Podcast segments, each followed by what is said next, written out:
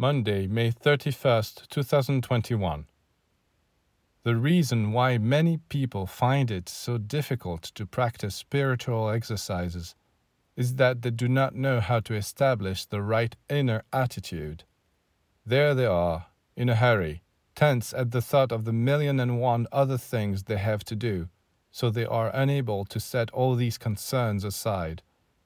In their unconscious, in their subconscious, there is something that hinders them and prevents them from getting results.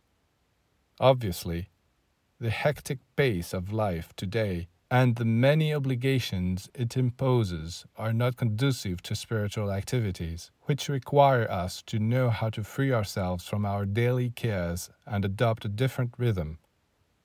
But those who get into the habit of devoting half an hour or an hour to achieving certain conditions of inner peace will not only find that they are able to meditate, but that they can carry out all their professional and family obligations more easily.